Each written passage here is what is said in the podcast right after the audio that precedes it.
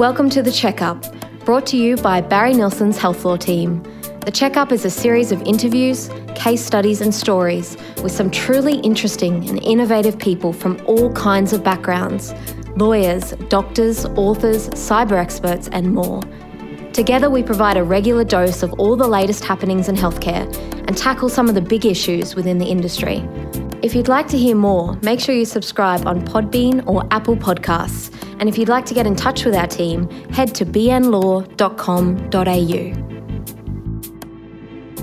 What happens when a 15 year old Jehovah's Witness teen is pregnant with twins and she refuses to accept a blood transfusion if it becomes necessary during a planned caesarean? What happens if her parents are also Jehovah's Witnesses and unlikely to consent? And does it matter if the teenager later changes her mind? I'm Sam Pillay and I'm here with Emma Harman. Hi. We're both solicitors in the Barry Nilsson Health Law team, and we were recently involved in a case where the Queensland Supreme Court was asked to consider these issues and more. We're very lucky to be joined today by Matthew Hickey, a barrister at Level 27 Chambers in Brisbane. He was counsel representing the hospital in the case example that Sam just gave and regularly appears in medical cases and inquests. So, welcome, Matthew, and thanks for being here. Oh, thank you. It's a pleasure. So, in this episode, we're looking at when the court orders are necessary to authorise medical treatment of a child, how the courts become involved, and what factors they consider in reaching a decision.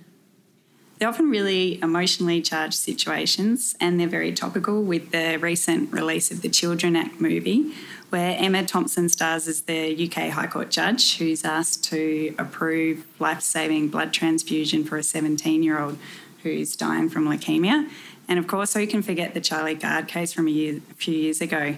Um, perhaps to start with, Matthew, can you give a bit of a background and set out the legal framework for when decisions like this and about a child's treatment might come before a court in Australia? Yeah, so this is a really interesting area of the law. It's not something that comes up with great regularity. Um, it's called the parens patriae jurisdiction. It's a Latin phrase that means the parenthood of the fatherland. It's a bit um, non PC these days, I suppose, but it's one of those old school sexist terms that persists in the law. and what it means is that the court has this power to um, take care of people and property, the property of people, of those who can't take care for themselves. And it's an expression of the um, sovereign's power, the Queen's power, to protect her subjects effectively. Uh, and of course, because the Queen's really busy and has, doesn't really have the um, opportunity to get around and take care of all of her subjects anymore, it's the court that does that uh, in the Queen's name. And it has the power to make orders that it considers are in the best interest, and we'll come back, back to that, I'm sure, in due course, of the person about whom the orders are sought to be made. It's a really broad jurisdiction. Um, the court can pretty much do whatever it thinks is appropriate in all of the circumstances of the case, provided it's satisfied that those orders are in the best interests of the person that um, the orders are sought to be made about. It's a power that's a broad application. So, of course, we're talking here today about um, in the medical context in respect of children, but it's one of those things that can be applied to adults, uh, people who don't have um, capacity to make decisions for themselves, that kind of thing. But typically, one sees it in this context in a number of um, cases. Uh, often they have a religious flavour. So it's where circumstances are such that a child um, may or may not have competence, and of course we'll come back to that again in a minute. Um, but typically it's a situation where parents won't consent to a particular course of treatment for some religious kind of reason. It's not exclusively that, but typically that's one, where one sees it. And the cases which really thrown up are um, infertility kind of contexts, um, orders for confinement, um, or orders for non resuscitation and that um, kind of thing. It's a jurisdiction that the court is told by the cases to exercise sparingly. So it's not something that the court's quick to do, uh, and it takes a fair bit of persuading the court that, that it should make these orders. And one can understand that in circumstances where the court really is interposing itself and um, often acting contrary to the express wishes um, of a child's parent. And what's really interesting about it is that it's a jurisdiction that can be invoked by anybody. It needn't necessarily be a hospital or a medical practitioner, although in this case, of course, that's typically who would invoke it. But any interested member of the public, frankly, could go along to the court and say, We've got concerns about an order that needs to be made in the best interest of a child, and would you please make it? Um, so it's a really interesting um, sort of area of the law and not one that comes up all that often. Yeah, that's really interesting. And um, as, as you were saying, the, the court looks at the best interests um, of the of the person.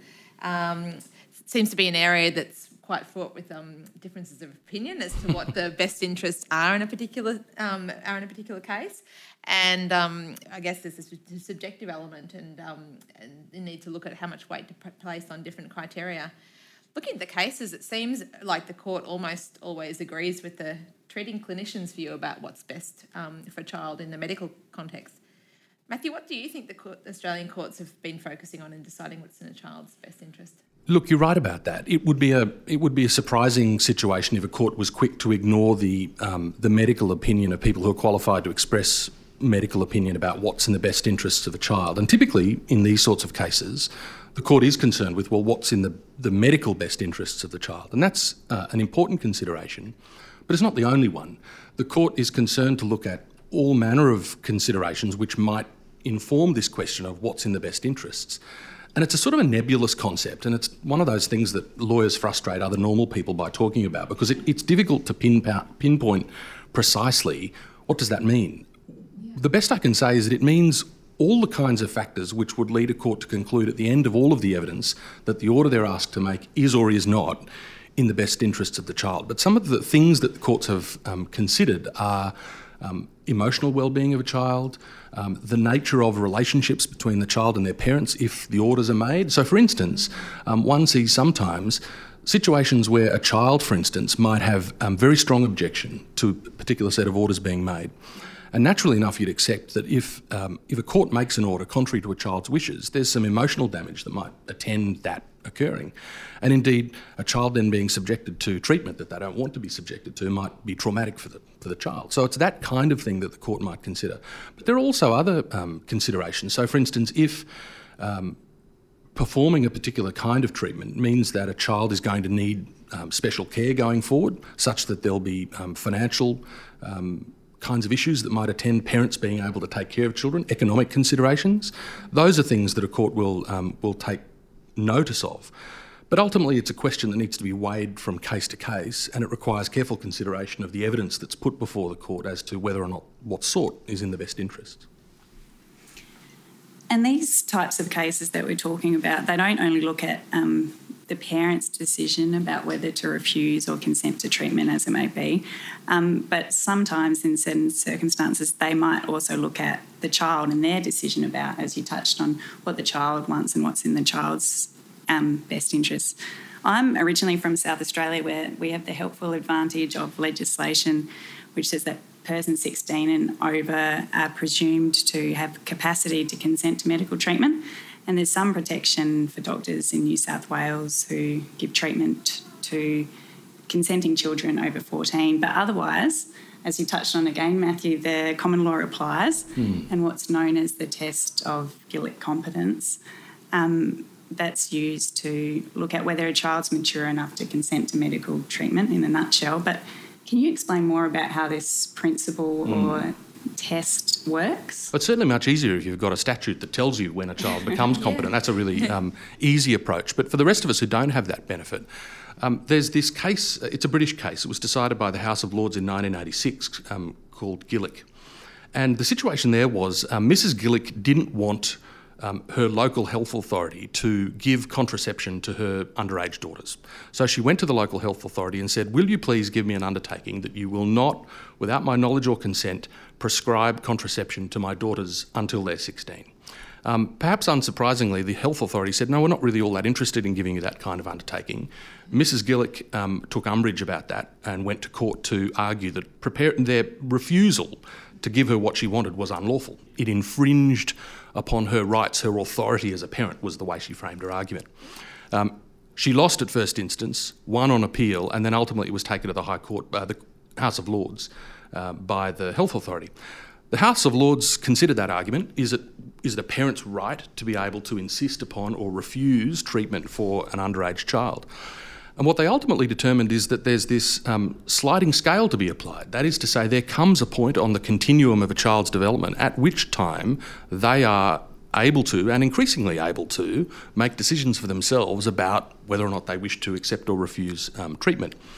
That decision, Gillick, has been adopted in uh, Australia by the High Court in a decision called Marion's case. It's very well known, of course, by practitioners in this particular um, field. That was a case, um, as so often is thrown up in this area, um, where a young woman who had intellectual disabilities was, um, her parents were concerned to administer um, treatment that would prevent her from having children. And the High Court in Australia said, yes, this, this test is the one to be applied. And again, it's one of these um, slightly nebulous tests. That is to say, there's no one size fits all, um, unlike in a statutory context where you can say if your child's 16, they can consent. What Gillick says is, as it applies in Australia, one must look at various factors to decide case to case whether a child in fact has competence to agree to or refuse um, a particular kind of treatment.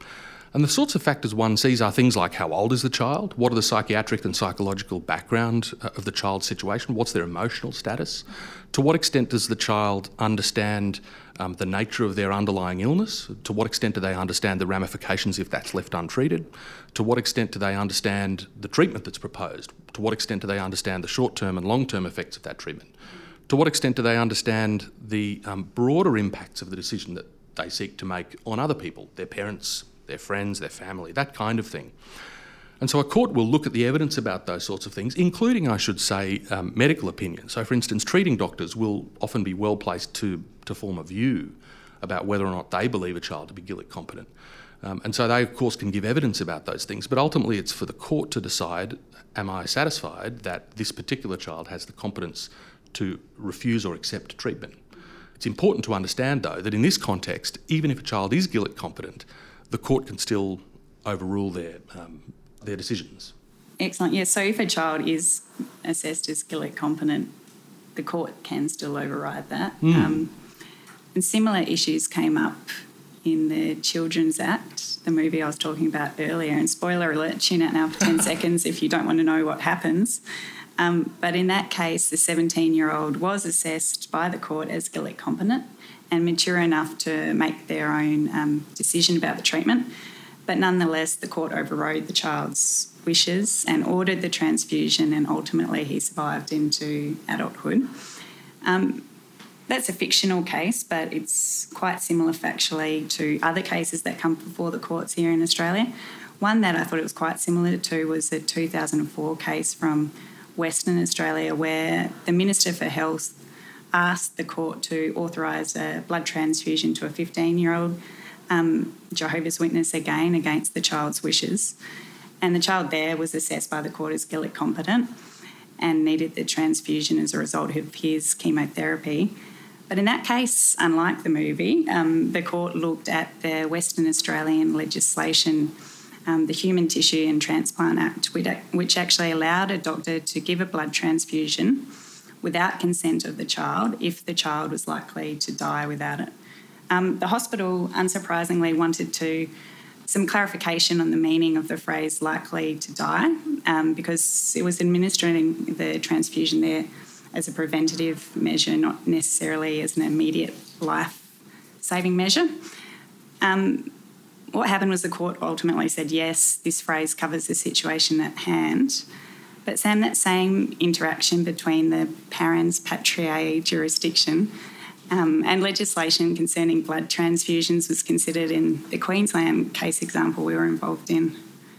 That's right, Emma, and this is something the hospitals are quite keen to have a bit clearer guidance on. Each state's got a slightly different situation, and looking at the Queensland legislation and the Victoria legislation, which are um, in effect and on their face um, the same, there's still some subtle differences in wording which can have um, impacts depending on the particular situation. In Queensland, the, the, legislation sets out a process for clinicians um, allowing them to give blood transfusion to a child where consent has been refused by, um, and they the, the, quoting from the section exactly, a parent of the child or a person having authority to consent to the administration of the transfusion. So clearly, it overrides a parent's refusal when the circumstances are met. It's um, a life saving type situation. But it's not clear whether, where you've got a, a child who has been assessed as Gillick competent, the provision also applies to override the child's own refusal of treatment.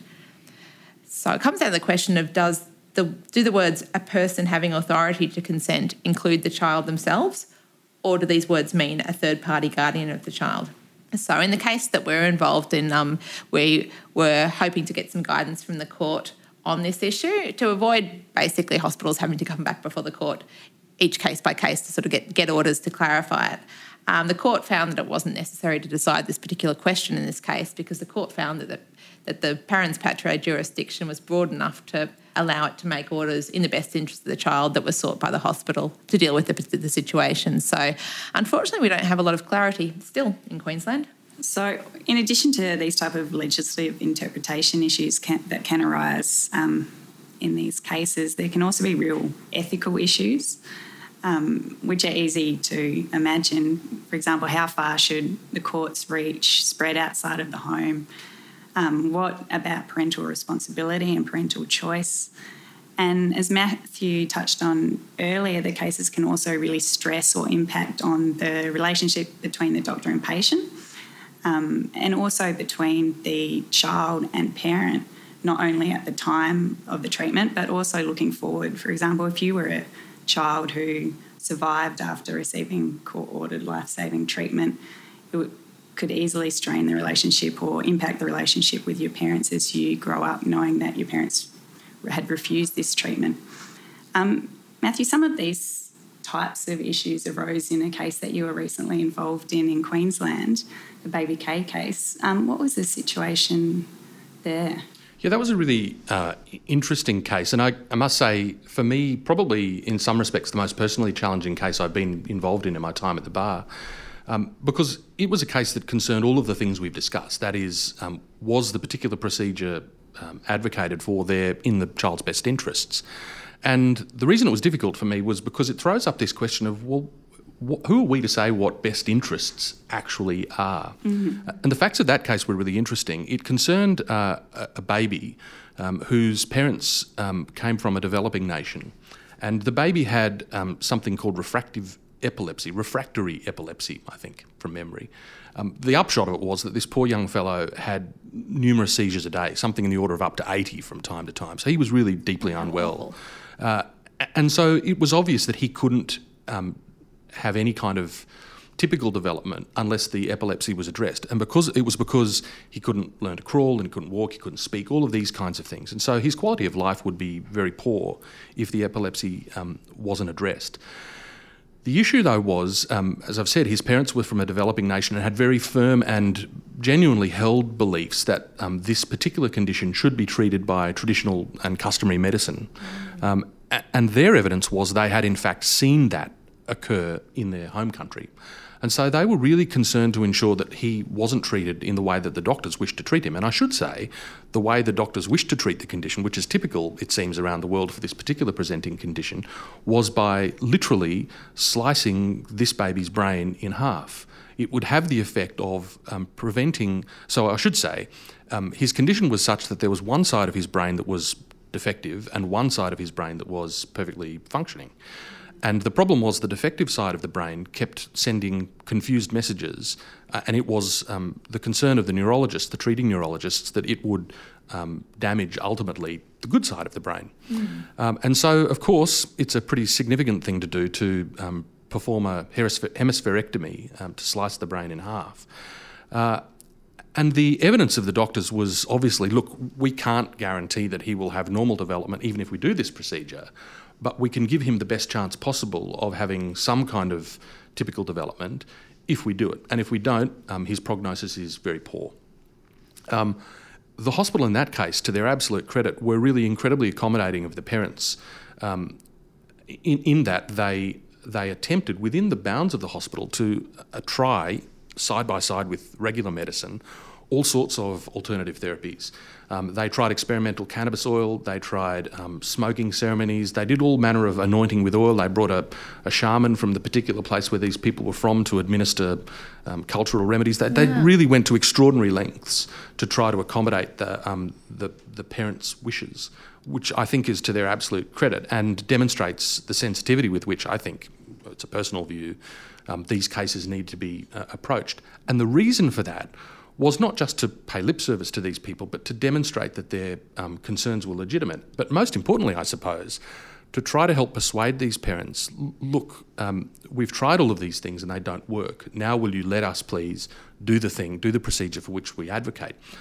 And that's an important practical step because if, if treating practitioners can achieve that, it means none of us have to go to court. No. Um, and of course, one doesn't like to do oneself out of a job, but ideally, n- nobody would ever have to go to court. Uh, if you can avoid that at all possible, it's, it's the desirable outcome.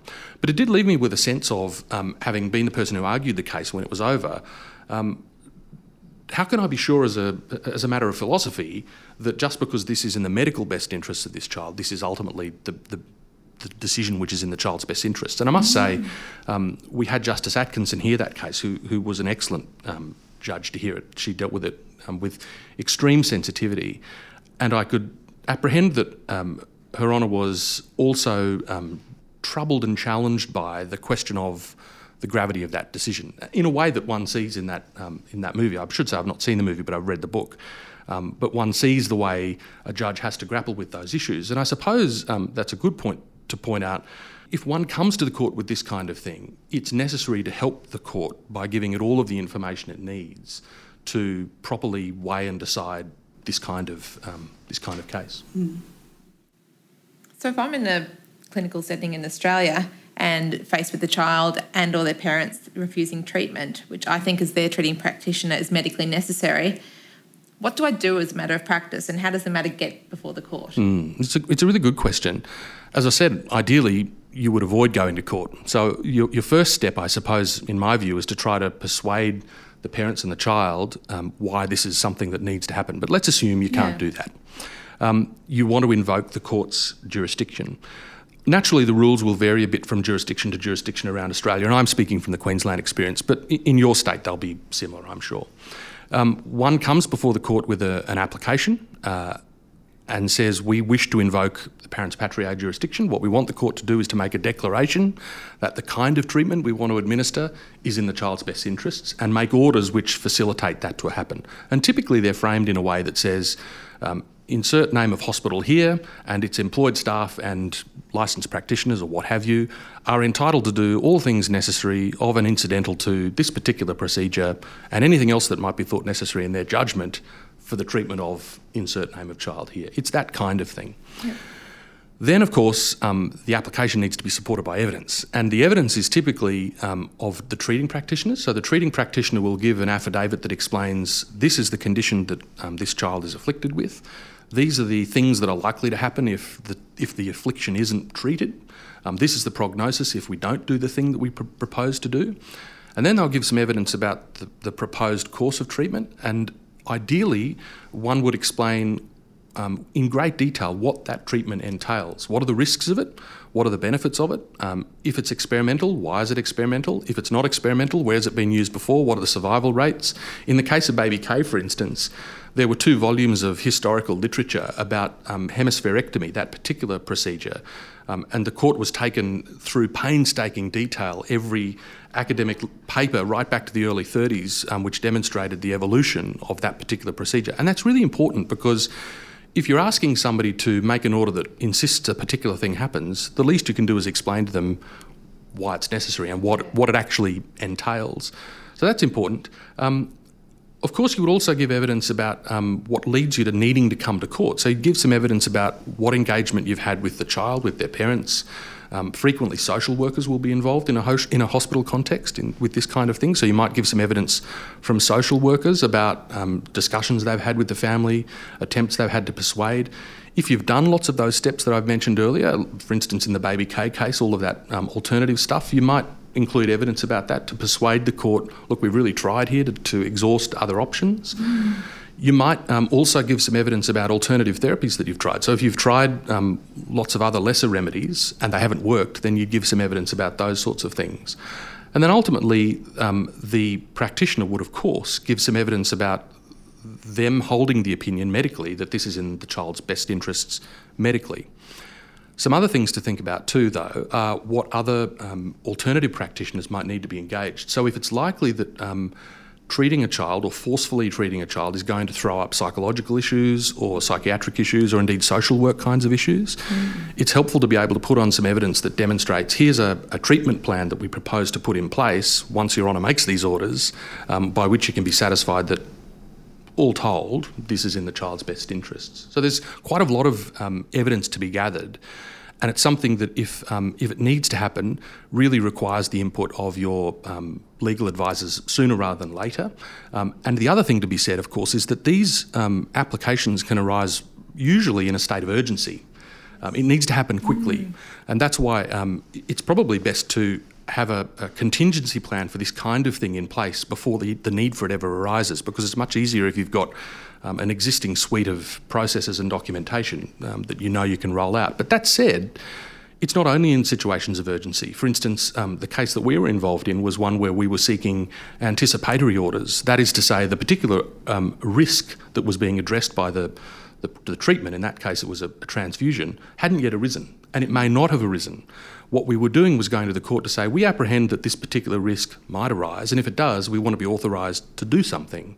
Mm. Um, but that's a different case from where, um, for instance, in the case of baby K, there was an immediate and urgent need to act immediately. The risk had already presented itself. And so the kind of evidence that one might gather in support of an application will differ depending upon whether the application is one which is urgent or anticipatory. Or you have more time. Yeah, I, can imagine this um, in a practical sense. It's a lot easier to gather information when you've got a several months lead in um, the pregnancy and a bit of warning. we all know the babies are coming out um, compared to something that just, just comes up and catches people on the back foot. Absolutely. Um, but either way, it, uh, it's um, there's a, there's a lot involved um, in terms of clinician time mm. um, and I guess strains on the hospital resources and and um, potentially for the people involved it's a stressful process as well having to yes. Um, give evidence to the court. Yeah, look, I think I think that's right. It, it is um, it's something that's not to be underestimated. It's not as though the doctors can um, simply say this is what we think needs to happen and then hand it over to the lawyers and expect the lawyers will do everything. It is a process if, if invoked, which means doctors probably will need to come to court. That's obviously disruptive to practice, uh, and my usual experience is that doctors loathe coming to court, and I can understand why. Um, but it is something that, that treating teams need to be aware of. If you're going to be engaged in this process, it will disrupt other things that are going on within the clinical context, which will need to be attended to. Mm, absolutely.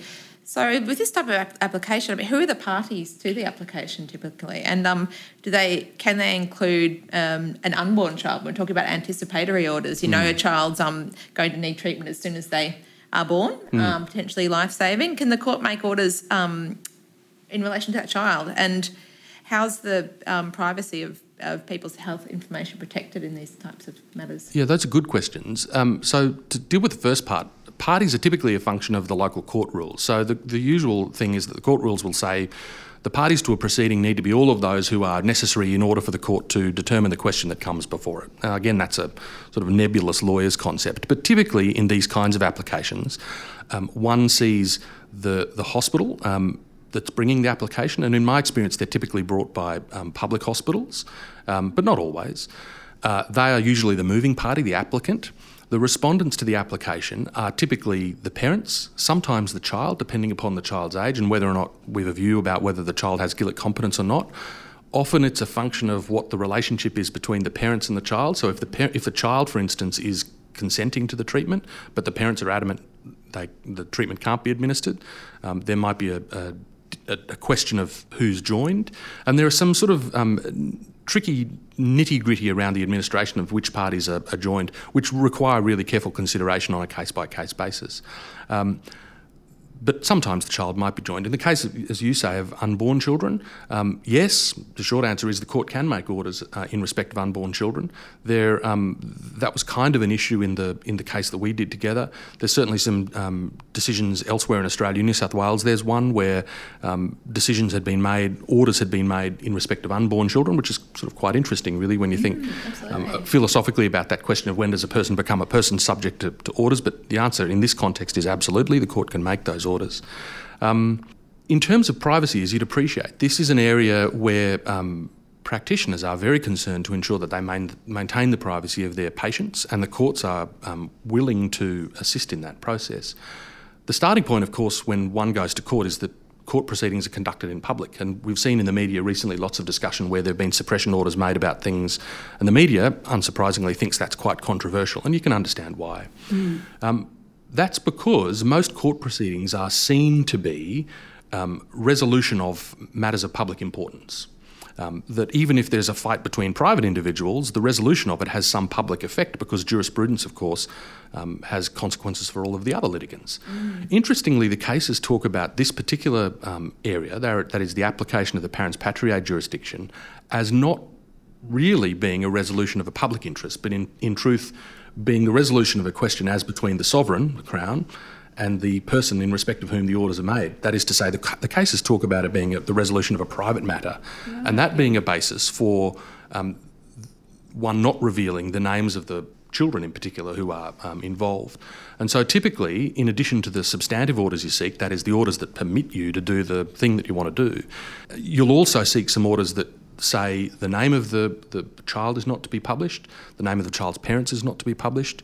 Um, sometimes one will see even orders um, not permitting the publication of the um, the treating hospital, uh, the treating doctors, and those are usually because um, to do so would in some way um, be apt to identify the child. Mm-hmm. Um, typically, the court isn't too concerned about maintaining the privacy of the hospital or the treating practitioners. They're more concerned about maintaining the privacy of the child. And in a practical sense, it's really important to get on the front foot with these kinds of things if you're contemplating bringing an application because it's um, there. There are examples that I'm familiar with where the cat has got out of the bag, so to speak, and the media has found out by searching the registry, the court's registry, yep. that a particular case is being brought. And once the genie's out of the bottle, you can't put it back in again. And in the case that I'm thinking of, the family who were attending the, the court for the purpose of the application were harassed by the media. They were photographed, the media published stories about it. Now, all of that obviously is not ideal. One would prefer that to be avoided, and it can be avoided um, by taking preventative steps on the way into the preparation of the application to ensure that those things are kept confidential. And again, that's another reason why it's important to engage your legal advisors sooner rather than later to ensure that those sorts of things don't get out. Yeah, and inadvertently, people are think things are published. Yes, yeah. I guess that's why there's lots of cases that we refer to as like the baby K case or the yeah. AS case because they anonymise the names. They anonymise the names mm. with good reason, but still give a lot of the reasons to the public so they can understand the process that the court's going gone through to make a decision. Um, that's one type of example where um, it's good to get legal advisors in early. Um, they can help you prepare all of the evidence, and they work, can work very closely with the treating team. But there have been instances where, and I'm thinking of the case of baby Mohammed in New South Wales, where the parents um, just rang up the duty judge, and the duty judge came down and heard the application in the hospital. I think it was the same day, a matter of hours between the parents calling up and the um, judge actually coming down to the hospital. And my understanding was all of that happened without lawyers' involvement. So that's just goes to show and uh, the judge was really interested in that case in hearing from the parents, the treating paediatrician, and then two other intensivists from the hospital about this um, baby's case and whether he should be taken off assisted ventilation. Um, so it just goes to show how pragmatic the court can be, on the other hand, if it needs to be, and how these type of matters can progress very differently depending on the urgency, depending on who's asking to invoke the court's jurisdiction and depending on the child's condition as well. Yeah, the court treats, in my experience, courts the, uh, treats these kinds of um, applications in a special kind of way. Uh, they understand uh, the seriousness of it. They understand how deeply it affects people's lives. They understand the, the dilemma that it presents treating practitioners. But similarly, they understand uh, how deeply confronting it is for parents in particular to have their parental rights um, cast to one side. And, and certainly, um, as a parent myself, I can understand that. The idea that, that a court could step in and sweep to one side my own preferences in respect to my children is a is a very confronting notion, uh, and so because of that, I think um, in my experience, at least here in Queensland, the court is very careful to listen carefully to the concerns of parents, the way they're expressed, to understand them and to deal with them um, with respect and dignity, um, particularly when there's a religious uh, reason that gives rise to the to the um, opposition, um, and so. And again, for the reasons I've explained in respect of suppression orders, uh, because this isn't really a, a, public dispute but rather a private one, there is a capacity, I suppose, for the court to do the kind of thing you've described go to the bedside, undertake um, inquisition, if you like. That's not quite the right word I mean, but, but to, to undertake investigation in a way that a court ordinarily perhaps wouldn't Mm, um, before the the- court makes that order. The structure and the same sort of rules around evidence that you'd normally Yeah. um, have if it was in a court. Lots of interesting issues involved. Um, looking forward, how do you think this area of law might change? Look, it is an interesting area, and um, I suppose it's informed by uh, social expectations and social norms. Um, one of the things that I've been um, involved in a little bit over the last few years, and although it's it's only tangentially related to this, it is related nevertheless, and that's in. Uh, the family court, where orders are made in respect of children with gender dysphoria, it still remains the case that one needs to approach the court to get permission to um, to administer irreversible um, uh, hormone treatment to transitioning children. And that's one of those areas where I think now there's a great deal more um, public consciousness and understanding and support of transgender tr- children and the need perhaps for them to be um, able to access that kind of treatment without necessarily needing to invoke the, the authority of the court. But if one turns uh, one's mind back to poor old Mrs. Gillick in 1986, it, it almost seems um, quaint now that a mother would be concerned about her child being administered contraception if she chose to be administered contraception. Um, but it's not that long ago, and so I suppose if one looks forward, um, what how different might the world be in 30 years' time, where the court says that there are certain things which um, a child can refuse or consent, which we can't possibly presently imagine. And given the nebulousness of this idea of what's in the child's best interests, that of course will be informed by social norms, by uh, the way people interact with each other, uh, what, what a normal family is thought to look like, all of those kinds of things. So, um, although this is a very ancient jurisdiction, um, it's one which is actually, in a funny kind of way, at the cutting edge of social progress and development. It's a really interesting area. Yeah, absolutely. Thanks for tuning into the checkup. We have links to the cases we've referred to in our episode notes, and we welcome any feedback you have or health law topics you would like to know more about. Just head to bnlaw.com.au to get in touch. And please let us know if you would like to be involved in the checkup. Chat soon.